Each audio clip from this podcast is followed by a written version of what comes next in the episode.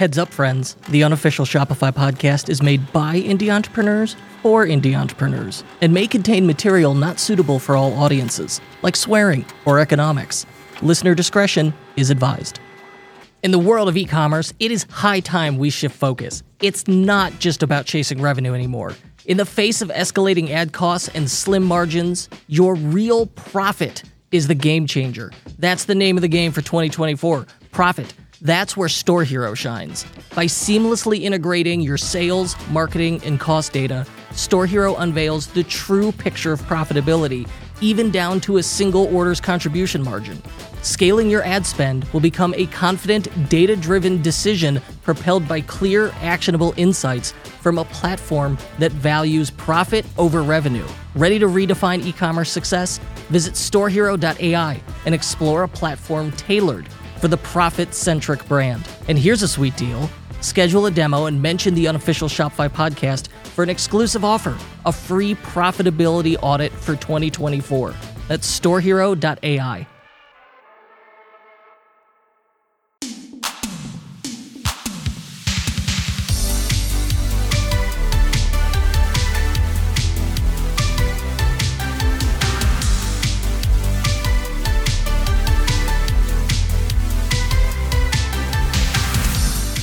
friends, I turned 41 shortly this year. I do. I turned 41 and I have been involved in e-commerce since I was a teenager. It's like I was doing retail arbitrage before I knew it was called that. I was flipping Furbies on eBay. Was how I initially got into it. Uh, and it just stuck with it over the years. And so uh, digital marketing, e-commerce, the internet, right? These things have all been with me for over 20 years. If I often wonder if I had to start over or if I had to start later, would I have taken the same path? Would I be able to? Would I want to? And of course, I don't know, right? Like growing up with it, eh, eh, you know, think about it. It seems normal to you. If, as an adult, if I'd never been exposed to e-commerce and I just went like, oh, I'm going to get into e-commerce, I don't know. It certainly it would be harder. I would have to imagine. And our guest today had this experience. He went from being a New York firefighter to uh, a, a, digital marketer to learning the tools, learning the the industry, the trade, and uh, helping run Shopify stores. And so our our guest is Johnny Hickey, who he's got um, perfectwhitetee.com is the site he works on, uh, along with his wife. Oh, Johnny, welcome. How are you doing? I'm good. You have to point. I have to point out that Jen Menchaca and Lisa Hickey are the uh, founders of the store. I just do the marketing. Glad you clarified that. I don't don't want to like steal entrepreneurial glory from someone. That's horrible. Yeah. You were a New York firefighter. You're retired from that now. How long ago did you get into e-commerce and digital marketing? Or 2017, I started reading some books on Audible. I think Four Hour Work Week was one of them, and I was like, "Wow, wouldn't it be cool to have an e-com business?" I was in real estate. I had a I was a fireman, but I also had my own business, which was the real estate business. Very hands on and in person. So I started to read some stuff and look around, and I was like, oh man, e commerce is so cool. No toilet bowls.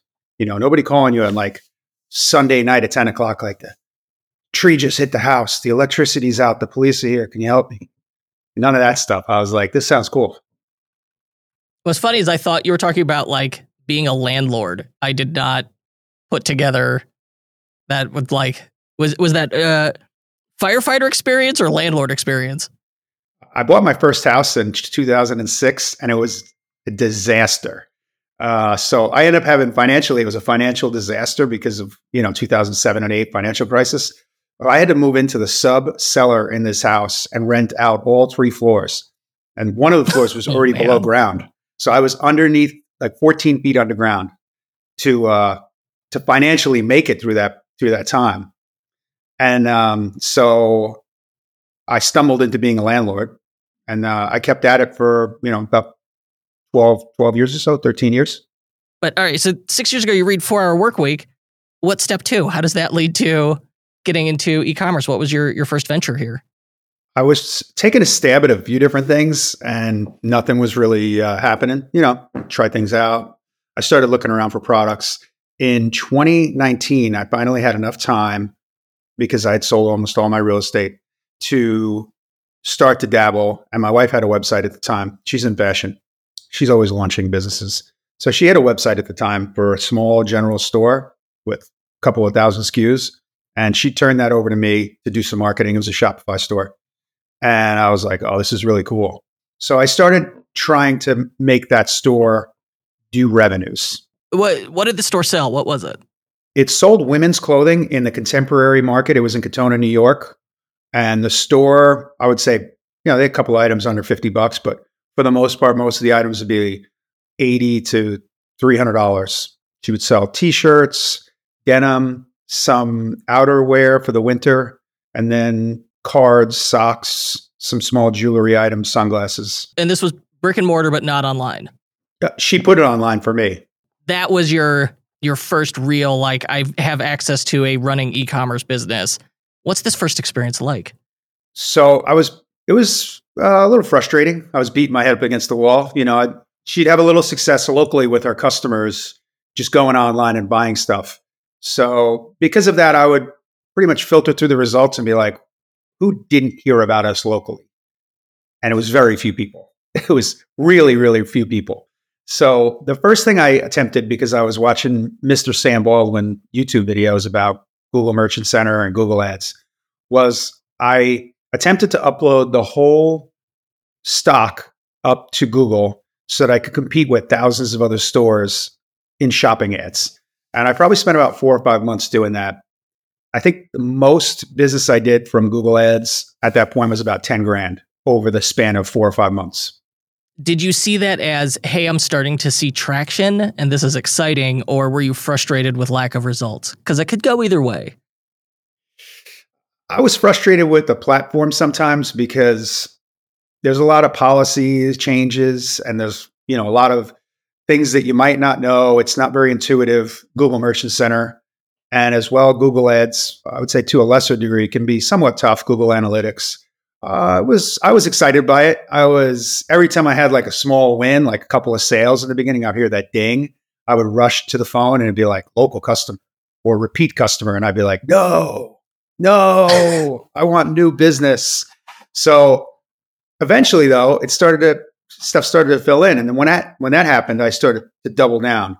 The biggest challenge I had was that buying wise, she didn't want to get stuck with any merchandise, so she would buy like things in three sizes or four sizes, two to three items each size. She knew her customers, so she'd do something like three, two, two, or one, two, two, one for sizing. You know, she'd order one small, one medium, one large, one extra large, sometimes one, two, two, two, one.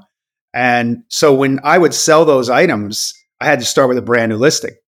I didn't want to use anybody else's pictures. So I was having my wife take pictures all the time.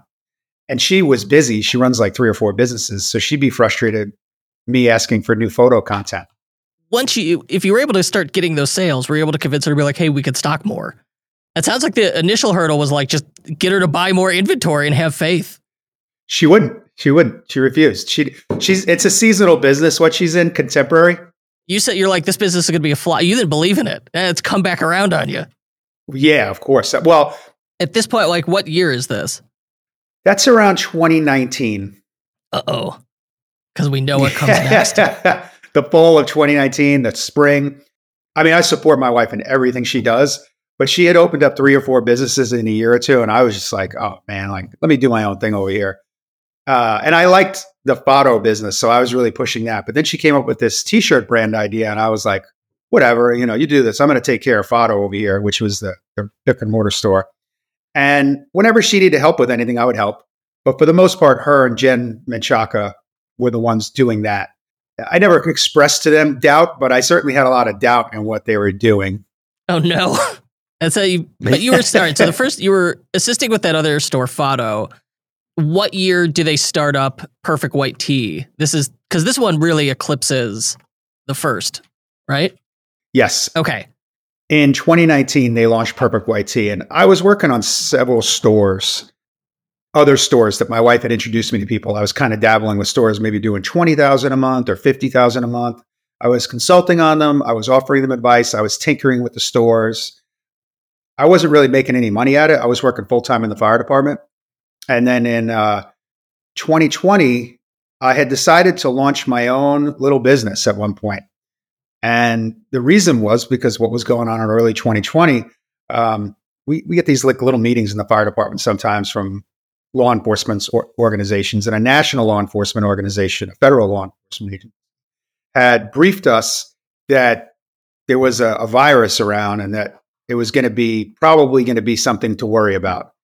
And when I returned from this briefing that was at fire department training grounds, I went to the firehouse and opened up this locker and noticed that we had almost no masks. So I made a quick phone call to the place that we get our masks from, another firehouse, and I mentioned it to them, and they said we'll call back. And you know, I don't remember the exact conversation, but basically, a couple of days later, I heard back from those guys, and it was like, "We don't have any. Nobody has any." So I was like, "Oh man, this is you know." I told my boss, told him about it, but then when I went home personally, I started looking on Amazon and Google and tried to find some. And then I went to a small entrepreneur's website called Fastlane Forum, and I found a guy who had access to masks. And so, uh, just based off the fact that you couldn't acquire them immediately, you already had the sense that these were going to be in demand. What was like? What was the driving force behind trying to source masks? I don't watch TV. When you're in a firehouse, there's TVs sometimes, and I would walk through rooms occasionally and hear guys while they were talking. People were talking. The news would be in the background, and we were hearing a little bit about the coronavirus from the news. And I had knew, known this briefing, and I also know that the city of New York has a tremendous resources. So if the fire department in the city of New York doesn't have any masks, that means that that's a big problem. Ah, okay. And so based on that, you knew just experience, you were like, this is suspicious. And you knew, you know, the news is talking about it, you're getting briefed on it. So I think your your spidey sense is going off. And now you're like, all right, we got to source these things. Yeah, that's correct. All right. And so you source them. You're able to find someone who could source them. Now what? It went over a couple of weeks. The guy on the Fastlane forum was looking into China and he was trying to find out how to get them. You know, communication was a little difficult, transportation was difficult. But eventually he was like, hey, dude, I got this stuff. Uh, you know, and I, I went to talk to my wife and I was like, I had, it, you know, I sold my real estate business really very recently and I had some cash laying around. So I just said to my wife, hey, babe, I'm going to take 10 grand out of the bank. I'm going to bring it to New Jersey. I'm going to buy some masks. This is like an early probably early, late February, early March. And my wife goes, uh, We're shutting down our little t shirt business for a little while. She goes, We were talking about making masks ourselves. Are you going to compete with me? so I said, No. I mean, obviously, I'm not going to compete with you. You need help? And she said, Yeah. So I called my friend and explained the situation to him. And he was like, I could care less, dude. He's like, Honestly, I'll get rid of these on my own. It's not a problem. I was I, I was only going to give them to you just because we had a, you know, I had been talking to you. I didn't want to cut you out. So that was pretty cool. And so my wife, uh, shortly thereafter, launched, launched this little company called the American Mask Project. I love that. It's such a good name. They're so good at that stuff, her and her partner. It was Jen and Lisa who launched it. Uh, I, I, would imagine somewhat reluctantly because they wanted they were very focused on the t-shirt business, but I was doing Google ads and I was doing Facebook ads. This is in early, this is in late March, early April of 2020. My Facebook ads budget was $50 a day the first few days. And I was spending about three to 4,000 a day within a matter of weeks. It's a little fuzzy, but I would say within 30 days, I was spending four grand a day. Is it profitable? Yeah. I mean, we're, we're making them ourselves and, you know, it's sewing machines set up and fabric set up and it was extremely profitable, I would say. But we made it cheap. We made them as cheap as we could. We sold two masks for 10 bucks, which was when I pulled up Amazon, that was like the going rate at the time. Our masks was fabric. Um, but there was a lot of, Amazon had a lot of fabric masks at that price. And we were just like, we'll just make it at that price. Our, our core thing was just to keep in business, um, just to keep the sewing machines running because we had, you know, we had sewing machines and to keep the workers working and to keep the store, my wife's store, would have an ability to to have people delivering and unpacking boxes. What uh what month was this? This is March and April of 2020. Oh, okay. This, yeah, that's when we are like peak uncertainty. We're like, what's going to happen here? You know, no one knew. Yeah. It, you're right. It was like just anxiety, uncertainty, and let's keep busy. Where were they selling these these masks? So my wife has wholesale distribution all over the United States. Uh, so she was selling these masks to small retail stores all over the country. We had a Shopify site. We shut it down probably September of August of 2020. They they were really set up. But once there was enough people doing that mask business, they were just like, let them do what they're going to do. We're going to do what we want to do, which is t-shirts. So they moved quickly back to t-shirts. I would say by July of 2020 or June even, they were already ramping down and saying we're walking away from this. And I was like, wait a second, you can't do that. I'm doing eighty thousand dollars a week here. It was like for me, it was like a dream because I'm reading all these books about big numbers and running Facebook ads and running Google ads and hire a professional, and I'm doing it myself, and I'm crushing it. You know, so I was like, no, I'm going to stay here and do this.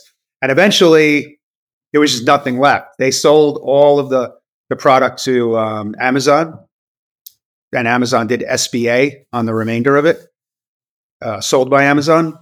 And I was just standing there like, wait a second, get me more product. My website's still doing good. And I wasn't getting paid for this. I was doing it for free. I was in the fire department at the time. So really was just deriving a lot of pleasure from it because it was like a hobby to me. When I mean those numbers and that success, it's addictive. You know, like the the cha-ching, the the profit, all of it. It just it flips that trigger in your brain. You get that dopamine hit. You're like, I got to keep going. 100%. I love that. I still have the ding on today. I've never turned it off. The the classic, the cha-ching noise. Yeah, if I go to the supermarket, if I go to the funeral, you know, families, dinners, or whatever, I'll, I'll have it in my pocket on Buzz, but I still have it. I know people say they're like, one day you'll turn that thing off, but we've had 4,000 orders in a day and I still have it on.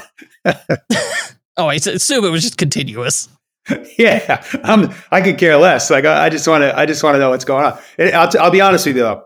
I understand why people want to shut it off, but for me, if I don't hear it going, I go to the website, and there's been times when I went to the website, something was broken, and so there might be an app one day that will relieve me of this. But I have like, uh, like a, a trauma situation, personal trauma from running ads with low five figures spend in a day, and there's something broken on the homepage, so your conversion rate goes to like 0.25 and you just blow money like out of the window. so uh, so yeah, so I keep it on still. I think there is an app for this. Uh, there, it, it's all right. It, it's a hundred a month. It's called Uptime. Automate Uptime automated store tests. I heard of it. Oh, it starts. At, I'm sorry. It starts at 29. I, I think I'm actually. I spoke to him on Twitter. That guy. I think I'm actually. He's on my list of things to to implement. Uh, you know, seems like a cool guy. It's a great idea. Assuming this is the same app, I think this is um, Taylor Sicard's app. Yeah, that's Is him. I've spoken to him. Yeah, okay. I've, I've talked to him by DM, and and you know that's the old adage, recent the recent old adage, which is there's an app for everything. As we ring in the new year, did you know that over 90% of Shopify merchants won't hit their maximum revenue in 2024? Ugh! That's because they're killing their conversion rates by using outdated landing page designs and default templates. You work hard all year, and you deserve to realize your dream of owning a successful store. But without the right tools, it's like running a marathon with lead weights tied to your feet. That's where Zipify Pages comes in. Zipify Pages is the game changing landing page builder created by the founder of a $180 million Shopify store. It has everything you need to transform your store into a high converting, sales generating machine. Zipify Pages' intuitive builder, mobile optimized templates, and AI powered features are helping thousands of Shopify stores boost their conversion rates and run more profitable marketing campaigns. Zipify Pages improves every page on your Shopify store. Just select a template from their template library and then quickly customize it to match your brand. You can easily create better product pages, landing pages, category pages, even home pages. And because every Zipify template is tested on their $180 million Shopify store, you know they actually work. So don't let 2024 drift by with unmet revenue goals. Upgrade your store today with Zipify Pages and make this your best new year yet. Go to zipify.com slash Kurt to start a free 14-day trial. That's Z-I-P-I-F-Y dot com slash K-U-R-T to try Zipify Pages for free. So, all right, it's summer 2020. The the rug's been pulled out from under you on the mask on the American Mask Project. I assume you turn your attention back to Perfect White Tee.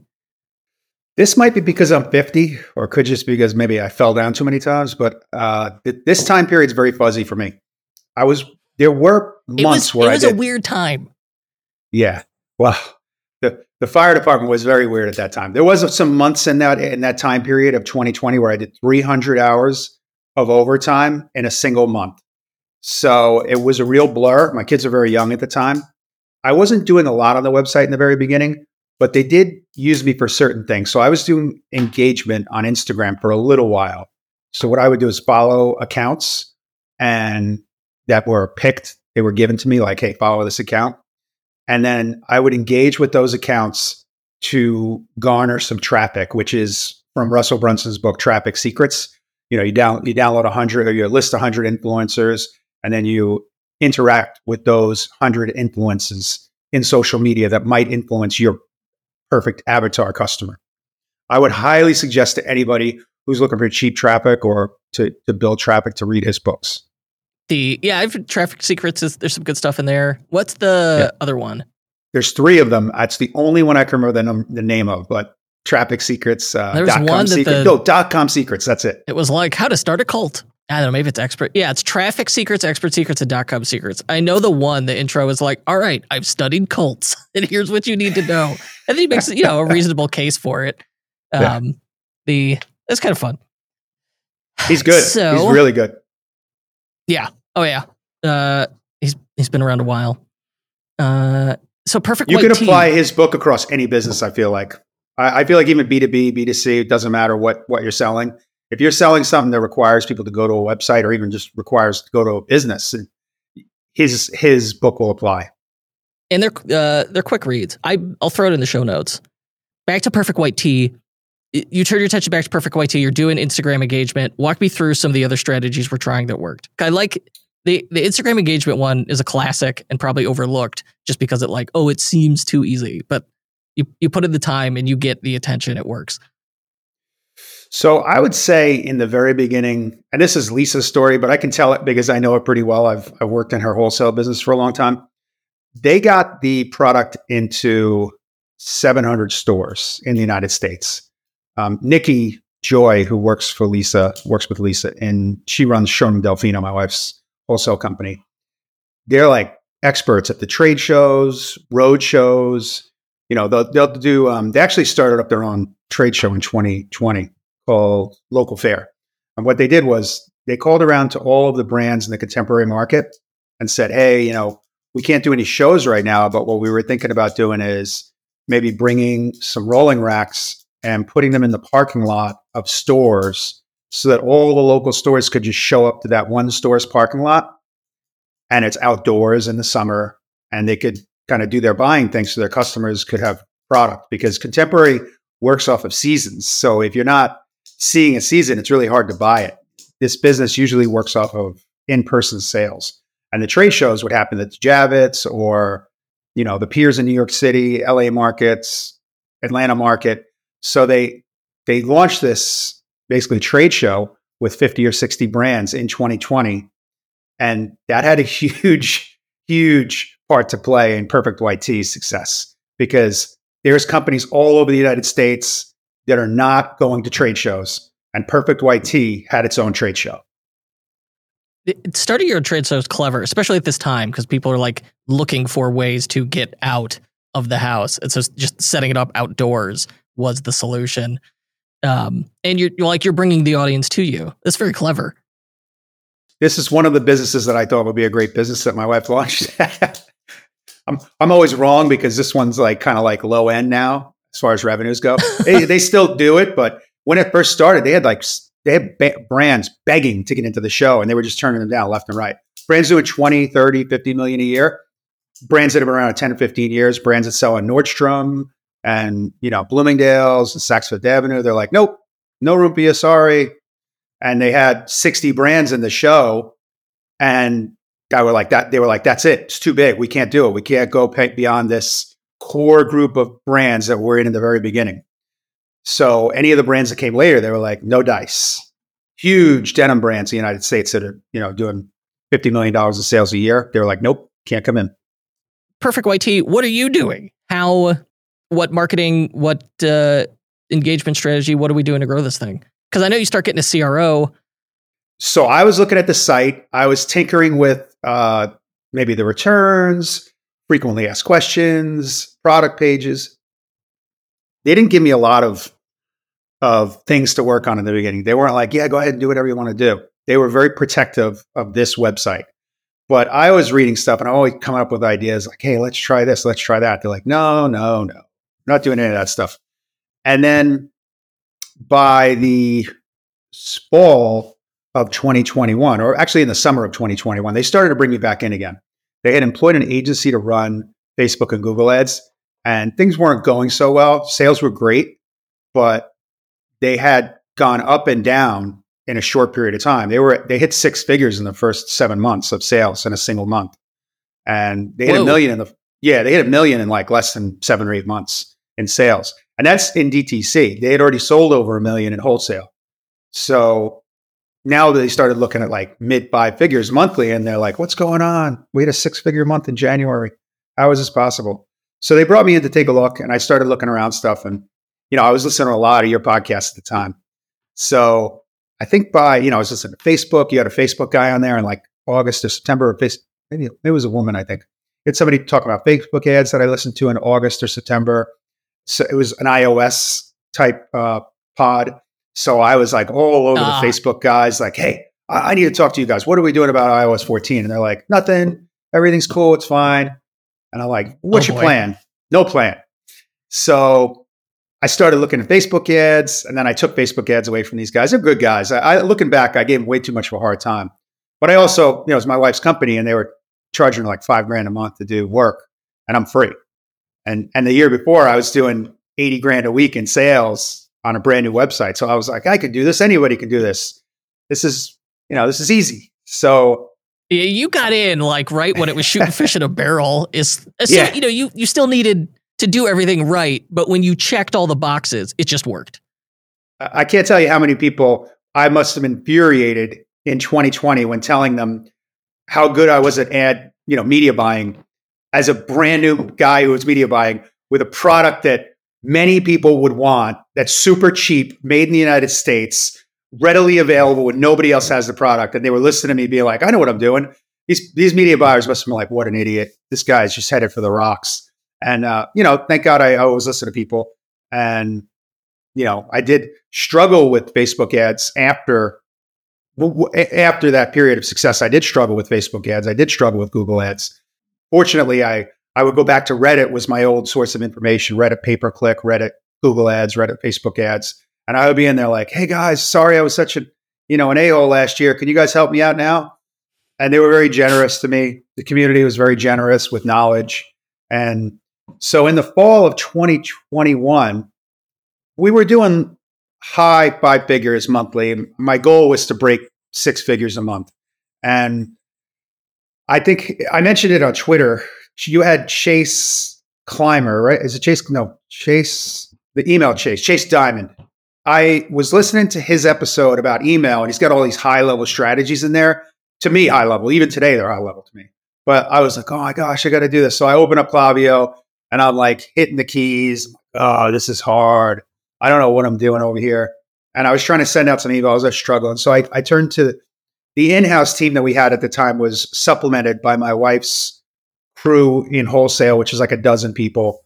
And, you know, they're all 20, 30 year old women, uh, 20s, 30 year olds women who are adept at marketing and sales. So I was leaning on them heavily to help me out as a 50 year old guy who's a fireman, used to swinging, you know, an axe and, and a maul, used to breaking stuff for a living.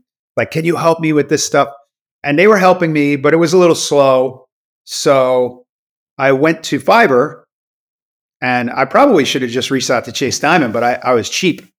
And I, I went to Fiverr and I found a guy who did all the work for about 500 bucks, set up all my flows for me.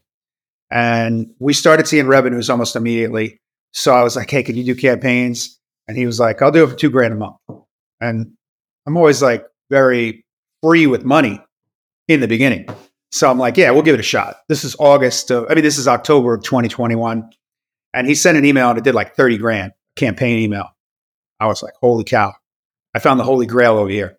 So in November, we did about five times our normal amount of money that we had been doing up to that point, which obviously is Black Friday. And December was like the this is, you know, this is where the, the buck stops. What happens in December? We did $100,000 just in email. Klaviyo attributed. So I'm sure that it's not all, but our revenues were three times what they had been in September and October each month compared. So it was obvious that email was. Were you just not sending emails before? We sent them, but we didn't have any flows set up that were, I would say, branded. You know, I had those Klaviyo flows that are just like, you left something in your cart, sir. Yeah. You know, like a Ex- little picture. Excuse me, miss. You dropped this. yeah. Yeah. So this guy, uh, Timmy, his name is Timmy. He he does branded emails. He's like gets the brand voice down, and they're really beautiful emails. So he's sending the stuff out. You know, he's got like I don't know what the core flows are, maybe seven, six or seven, something like that, and three or four emails in each flow, and strategy. You know, like a, he's executing like a marketing strategy. Like we left this in your cart. That's the first email. You know, blah blah blah blah blah in Perfect White Tee speak. Second email is, hey, you left this in your cart. You know, we really want you to come back. Ten percent off later email, uh, like fourth email might be 15% off last chance. So we started to see crazy revenues coming in from email. And I immediately took all that money and put it into ads. You took all, you saw the email success, took the, the profit or revenue from that, and you're like, that's just my new ad budget now? To a point. I mean, we have a we have a, a number that we like to hit monthly in profit. So I auto apply that number in my sheets that says this money no, is not to be touched. And then whatever was left over okay. that, we just spend it. All right. I like this approach. And when you phrase it that way, it sounds saner. Um, yeah. You hit the goal of like, this is what we need to bank. All right. Beyond that, that's, we've got our short term money. Now our long term money, we're going to reinvest back in the business in the form of marketing and advertising spend. And that must really like crank up the the marketing flywheel here. Like we have email, we add email w- to a point where it's like really successful. Now we're able to start putting that back into ad spend. Does that does it scale? Does it work? I was having a tough time with Facebook ads at the time. I was running them myself. Uh, I wasn't really getting very far with Facebook ads. I w- I just wasn't spending anything in the account. Like I give a budget and it wouldn't spend. The creative was my creative. I was making it. wasn't awesome. Google ads were crushing it. Uh, you know, I was using UTMs at the time, so I could see that the shopping ads were doing well. The brand search obviously was really doing well. Um, and Google ads were doing great. They were moving up, but I was having just trouble just spending the budget in Facebook. And I think that was mostly creative and also technique. I was using some old techniques that I had used on previous ad accounts, like lookalike audiences, targeting, um, well, I was just using a lot of different old school techniques, and the, the face, Facebook was not doing well, but we were growing at a pretty good rate.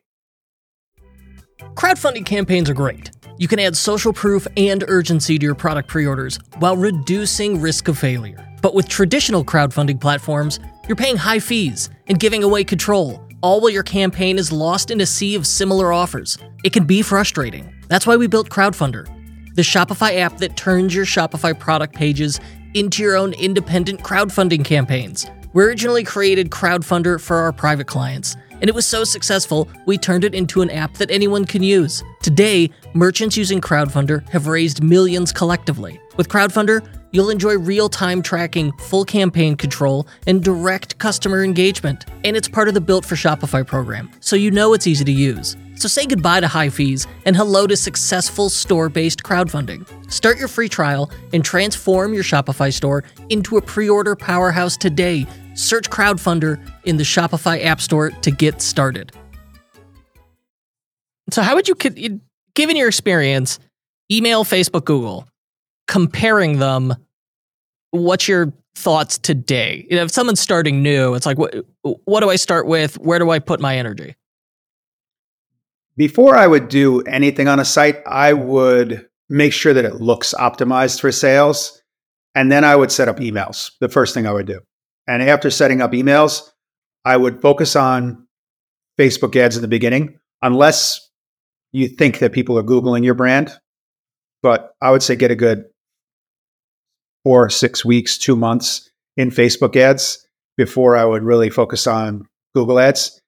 If you're seeing revenues, if you're not seeing revenues, I would just keep doing Facebook ads. But me personally, I think email is the first thing to get right. Okay. I like this approach and I like your thinking here. You know, my advice to people has been like, hey, get on site, get on site right first within the best of your ability. And you know, as you gain experience and you get customer feedback, it will change over time. And so that's yeah. our we want like user experience to be as good as we can reasonably do. And from there, set up email. Email keeps you top of mind. It's the gift that keeps on giving, right? You set it up, those flows, you set them up once, they're going to keep going. But as you learned, just having the default ones aren't, that's better than nothing, but having them like fully styled, branded in use brand tone of voice, then they start to sing. If you don't have that brand awareness where people are going to be Googling the brand, don't bother with Google ads, which that has been opposite of my advice. I've been like, try Google shopping first because it's it is easier um, than you don't have to figure out creative with it in the same way that you do with Facebook. You're saying, hey, do Facebook ads until you get traction with that, and people are you know get are aware of the brand and googling it, then do Google ads. Yeah, and for us, that was not a problem because because we're in 700 stores and there's just a ton of competition on Google Shopping for our brand name. For us, I was having a lot of success with Google Ads but this is just from working on other brands other than Perfect White Tee. Other brands I've noticed, if you're not getting Googled, it's tougher if your item is not something that's going to be a shopping item. You know, we have we have like brand names like, for instance, I'm wearing this hooded sweatshirt. It's Perfect White Tee. It's called the Tommy. So if somebody's not looking for the Tommy in Google Ads, it's not going to do really well. Um, right. I'm going to search know, for you, uh, like I'm search for hoodie. I'm not going to type in Tommy because yeah. I don't know to do that. Okay. Yeah. So sort of is like product title.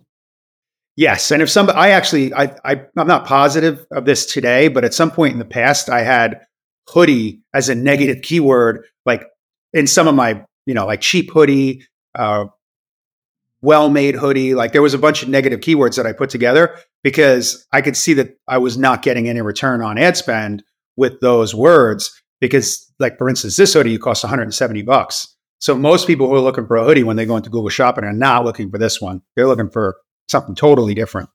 So it's tough. Once once you get established, yeah, people will look for your product more. And so, well, what's the biggest the biggest monthly ad budget you've managed?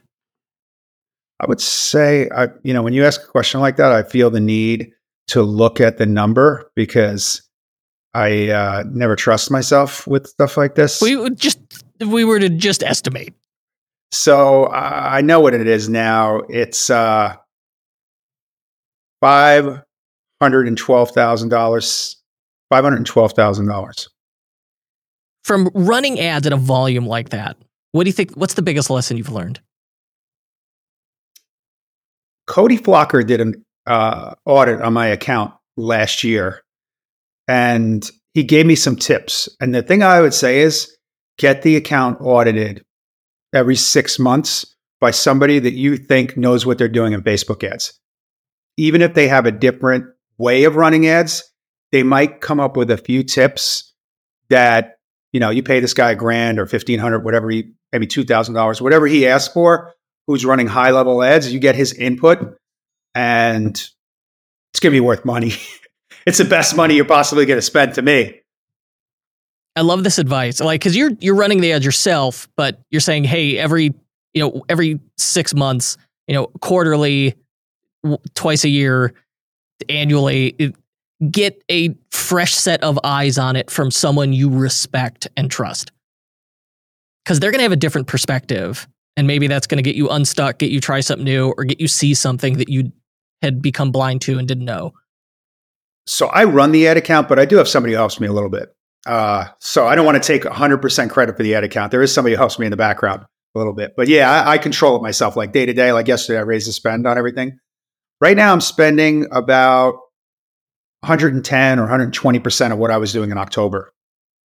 It, hindsight being 2020, looking back on it, of the strategies that you've employed on to grow Perfect White Tee, what do you think was most effective?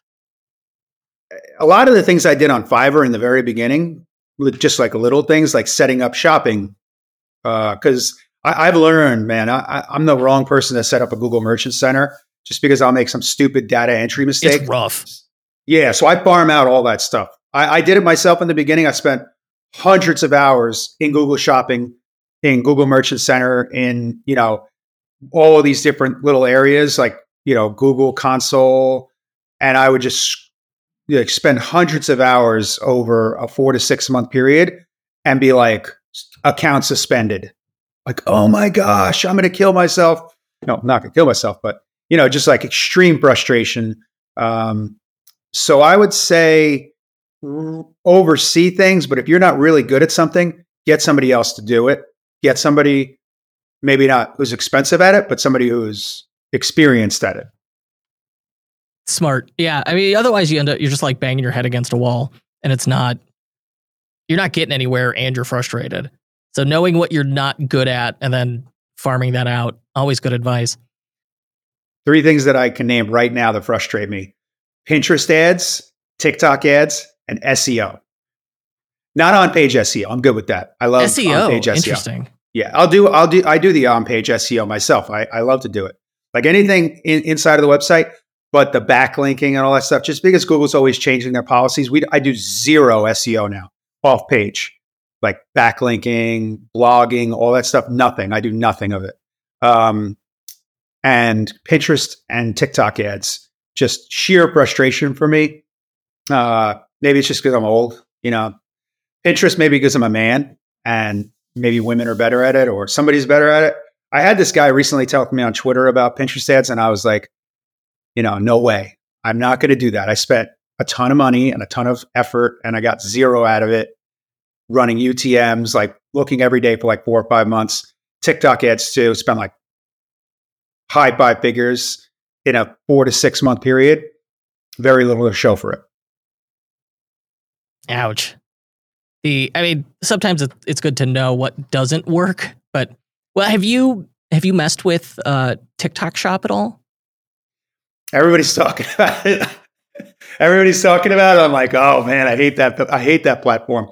Um, I don't. I have a TikTok uh, account myself personally, and the brand has a TikTok account, but we've done 50 or so like TikTok ads that we created just for TikTok and they bombed. And we did we've done a ton of content on TikTok, just organic content. And none of it's really, excuse me, none of it's really done awesome. So at this point, I'm like, okay, cool. Move on. Not my thing. Yeah. Yeah.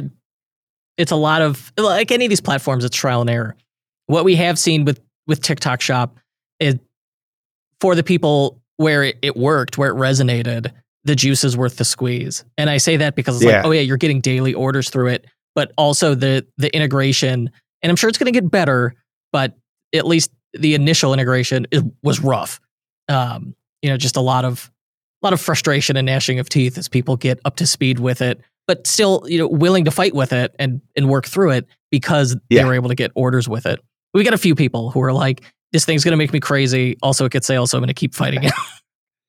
so I remember the integration was a little rough. I remember the integration was a little rough. It was a little weird, like hokey. The program, you know, the the platform interface is a little odd, maybe not that difficult. It was just like not intuitive. But I wasn't even talking about that. I was just talking about getting 50 videos created that cost, you know, a good amount of money, edited, set up, everything's done, takes, you know, 45 days to start getting one video from the day that you start paying people. It takes about 45 days till you till I got an ad that I could run.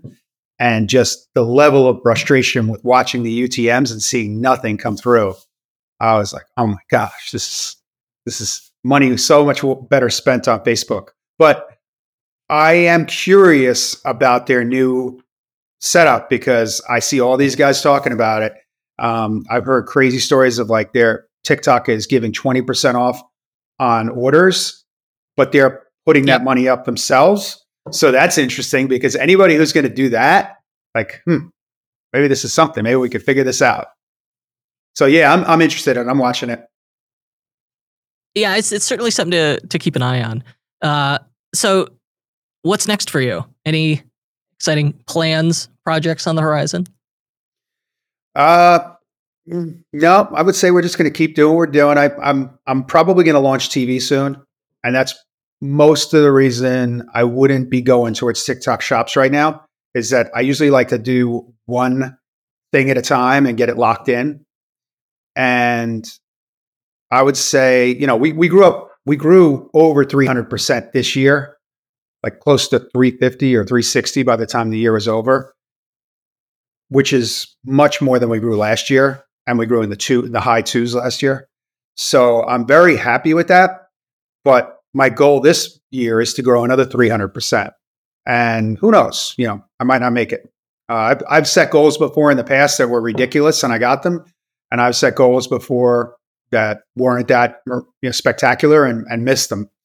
I usually don't let it affect my uh, my personal life too much or my happiness. I'm just like, ah, whatever. You know, it's a number on a wall. Just erase it, put a new number up. No biggie. You are probably wiser and more mature than I am. Like missing goals, you know, running into frustrations like that, just brutal. Yeah, I I got to be careful with it and be aware of it. I don't give up so easy though. I had a goal on the board this year. I hit most of the goals that we had set. But I had one goal this year that we have not hit yet. It's a it's an overall number for the year, and I'm very close to it. But obviously, you know, I track everything by day, so I know there's very very little chance of me hitting it. I have to go crazy numbers before the end of the year to hit that goal. And you know, it's maybe like six figure. I'm six figures away from it, low six figures away from it. So the last five or six days, I just been plotting and scheming about how I could hit it. We don't do a lot of discounts, so I can't do a sale. So I came up with you a know, couple of ideas. TikTok shop. Ah, I have to have videos. I don't have any content. That's the problem. Uh, we don't. Oh, we geez. do all of our content in house. We we don't use UGC whatsoever. Um, my wife used to take all of the pictures, and her partner used to take the pictures. And now we have one of their friends who takes all the pictures. She runs all of our creative in house. So we're and we're not video people. So we're kind of locked into what we have. But yeah, I mean, uh, maybe it's a thought. Maybe I get off the phone and just say, "Hey, let me spend two hours on our TikTok account." It's still, I still have the ad account. I think they they suspended it for a little while because I'm not using it, but I probably could get it going again. That you know, something to try. Um, man, this is there's so much in here to unpack. I I appreciate the advice. I appreciate your your candor and honesty with your experience. Um, it, it's in, interesting and inspirational. Uh, Johnny Hickey, thank you so much. You got it, Kurt. Thanks a lot. Thanks for all your help in my early stages, man. I I was listening to Tech Nasty, and I got you know I, I listened to so Tech many of them. that I got Nasty. s- there it goes. I was sick of the sound at one point. I was like, oh my gosh, I wish he would stop doing that. But I kept listening, and I got a I- I lot, lot really out of eased it. off. So tell me, um, It helps. It helps me remember Nasty. what it was like in the very beginning when I did not have a Shopify site, and I was thinking about how do I get a Shopify site? Because I remember hearing it for the first time and being like, you know, your pod, not the technician. But I, I heard about it, and I said, man, how do I get my hands on a Shopify site? And then my wife's like, oh, I'm thinking about putting some of the content online. What do you think? And I'm like, Shopify. So you you, you actually influenced which platform I ended up on. oh man, that's what we love to hear. And you know what's funny? The whole time I heard that ding going off in the background. Yeah. was- I heard the ding. Uh, so so easily so easily entertained. I'm so easily entertained by just that simple sound. that's you know that's uh, one of the secrets to a happy life is appreciating the little things. Johnny Hickey, thank you so much. Thank you so much, Kurt. Thank you.